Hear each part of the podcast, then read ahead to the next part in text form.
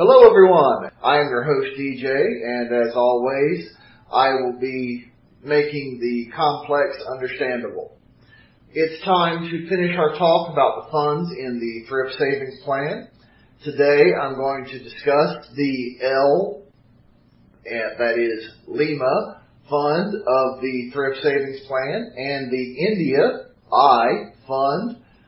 The L fund is a composite fund and the India I fund is the international fund of the thrift savings plan. Don't worry, I'll make it easy for everybody. And I'll even give you references that you can use to help you further understand what's going on with these funds and make it real easy. So, nice and simple for us all. As always, I'm going to be heavily quoting from and paraphrasing from those references. So be prepared.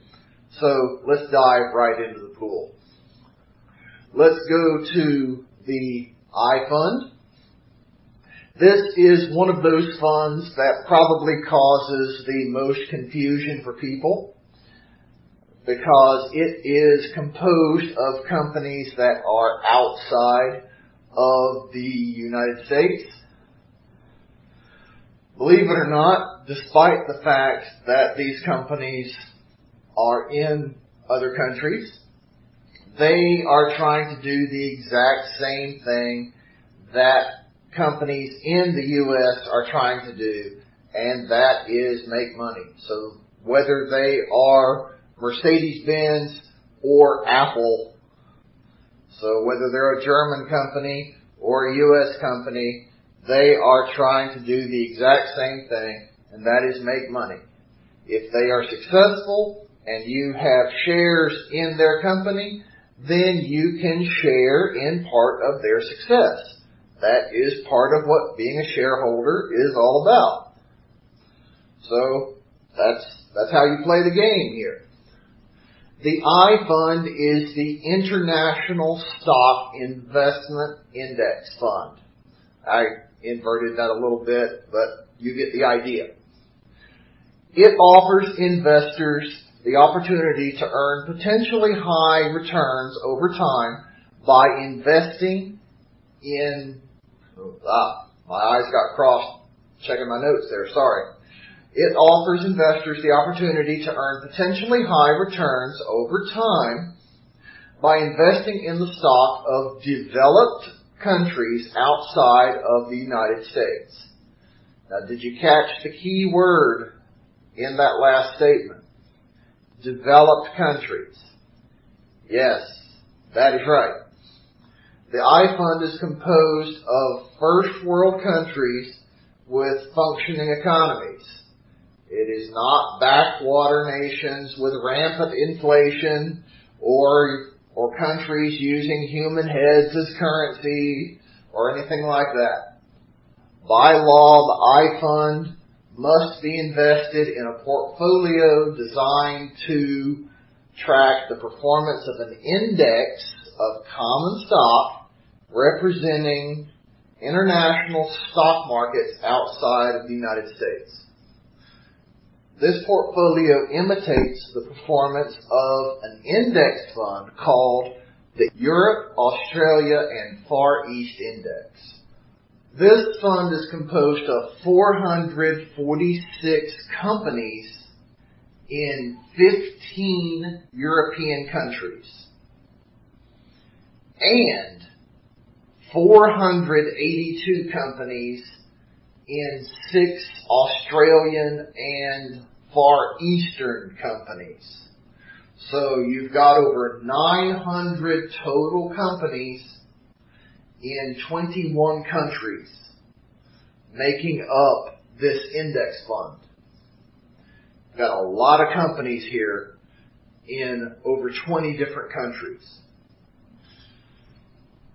So for a list of those countries, you can download the the fact sheet in the show notes for the I fund. It's it's actually quite interesting. Uh, it doesn't have a list of the individual companies. For that, you would need the EAFE index fact sheet, which is not on the TSP website. You'd have to actually find the information on that index fund. And in fact, I'm going to dig that up and post it as well, just for giggles. But that that's something I'd like to know as well. So moving on. You'll find that fact sheet posted in the show notes at rcretirement.com. Also, keep in mind that the companies in the A, in the EAFE and in the iFund are large companies. They are not fly-by-night organizations that will be gone next week. Well, usually. You never know what might happen, really. Hopefully I didn't just ruin something. I bumped my microphone and, well, hopefully, hopefully something didn't go cuckoo. Alright, so anyway, the iFund's return on investment since its inception on 1 May 2001 was 5.25%. Now that seems low, and that's because of some very extreme highs and lows, mainly a catastrophic drop in 2008. We all remember what happened in 2008 worldwide. That wasn't just in the United States when there was this drop. That was a worldwide, you know, dropout. That was, you know, that was a almost like a world, not almost. That was a worldwide know, earthquake that happened, and it took the bottom out of a lot of things. The iFund suffered greatly. So the the overall performance of the iFund suffered tremendously. In fact, you can see it even more in the 10-year performance. As I've said, when you look at the performance of a fund, don't look at the total lifetime, look at the 10-year or 5-year performance. The 10-year performance of the I fund is 2.23%. That's as of seven or as of 31 December 2017. I'm not going to tell you what the one year performance of the iFund is because it's going to make everyone excited and they're going to want to jump into it because of short term gains and that's misleading. If that's what you want to do, that's your money, you can do what you want. But I'm not going to be the one that makes you do that. Of course, I would be remiss if I were to say that investments are without risk. I, in fact, I'm probably the one that harps more than anybody that says they are almost I probably say more than anybody that investments are risk. They are a great deal of risk and you should be incredibly careful, almost to the point of being risk averse. You know, that's, that's an oversimplification really. I am not a risk averse person. I believe that you should have all the information is really what I'm trying to say. But sometimes it can come off as being overly cautious. So don't take what I'm saying here as being trepidatious or or over to, to repeat myself, overly cautious. Just take what I'm saying as trying to give you all the information you need to make an informed decision, as I have said so many times in the past. You need the right information in order to be able to analyze your position and go into any situation with the right information in order to know what you are facing. And if you're going to gamble with your money, you need to know what could happen when you do so. Alright, so enough of that. Let's move on to our next fund. The next fund for the Thrift Savings Plan is the L Fund. Now we come to what is either the easiest fun to understand or the hardest. And for this, I am going to go extra slow. You can decide whether this is easiest or hardest for you to understand. And since there's so much information, uh, and like I said, I'm I'm going through so much info. I'm going to go extra slow here because this can get kind of weird. So I even had to read through the information several times and and I know this stuff. I'm not trying to belittle the people watching this, but I do understand this and even trying to boil it down to simple terms sometimes can be can be difficult. So let's just see how things go. Alright, so moving on. The L fund, which is actually a composite of G, F, C, S, and I, are targeted targeted funds they have dates on which they quote unquote mature. And on those dates, they are no longer trying to gain money. They are trying to simply hold on to the gains they have. And that is all for them. So, at that point, they just want to hold on to the earnings they have, and that is all. So, in the beginning of the life of the fund, they are only, or they are trying to aggressively earn money, not as aggressively as some might like, you know, 6 to 8% at the most. In fact, 8% would be very aggressive for them. And for the funds getting closer to their maturity date, they are slowly ratcheting back so that they can hold on to the earnings they already have. In fact, the closer they get to their maturity date, the closer they get to 4 or 3% of earnings so that they can, like I said, hold on to the earnings that they've, they've accrued in the past.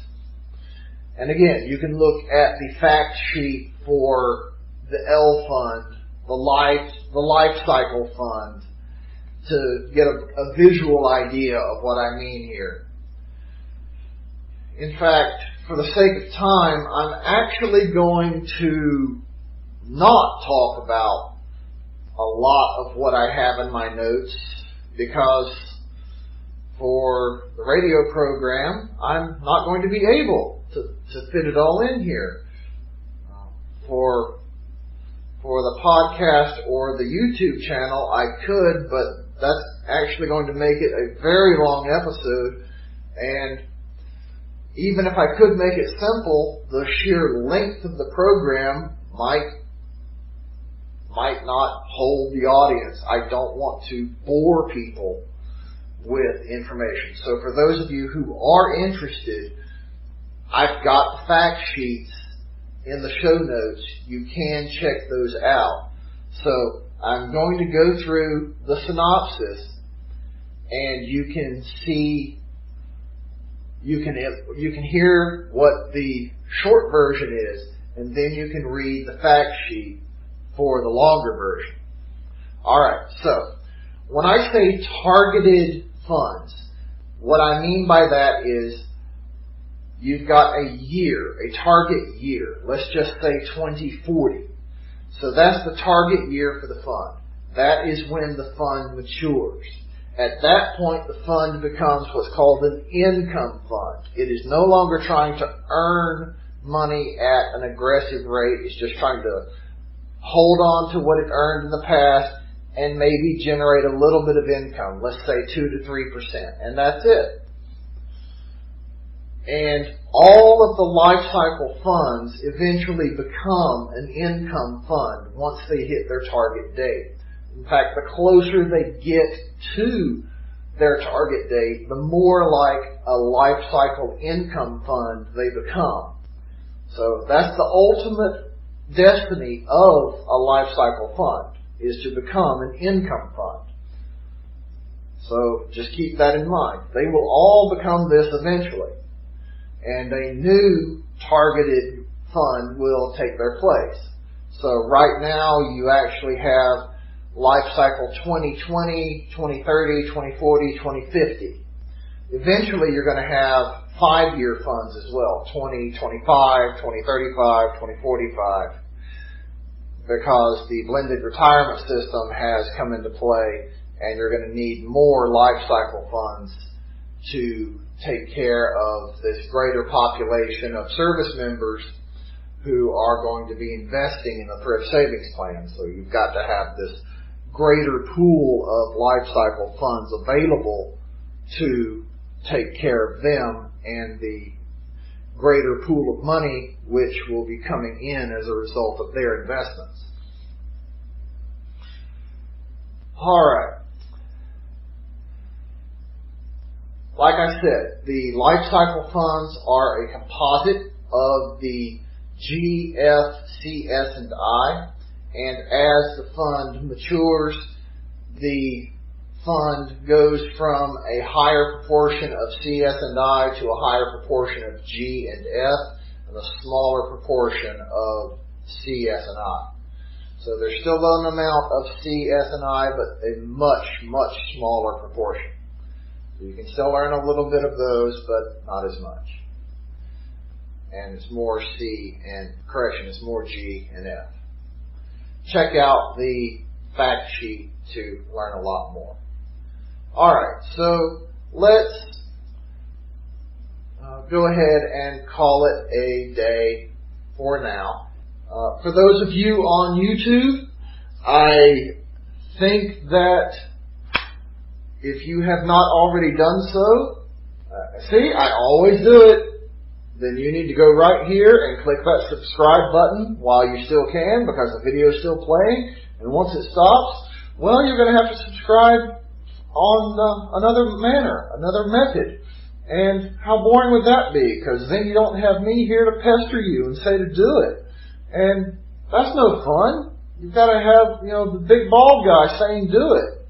Otherwise, it's not as entertaining. So, again, thank you for being part of this audience. Thank you for being on the YouTube channel. Thank you for being a podcast listener. Thank you for being part of the radio program. Whatever manner you listen to or consume this information, thank you very much. And please join me next time. Thank you for your service and have a great day. Until then, thank you. Have a great day.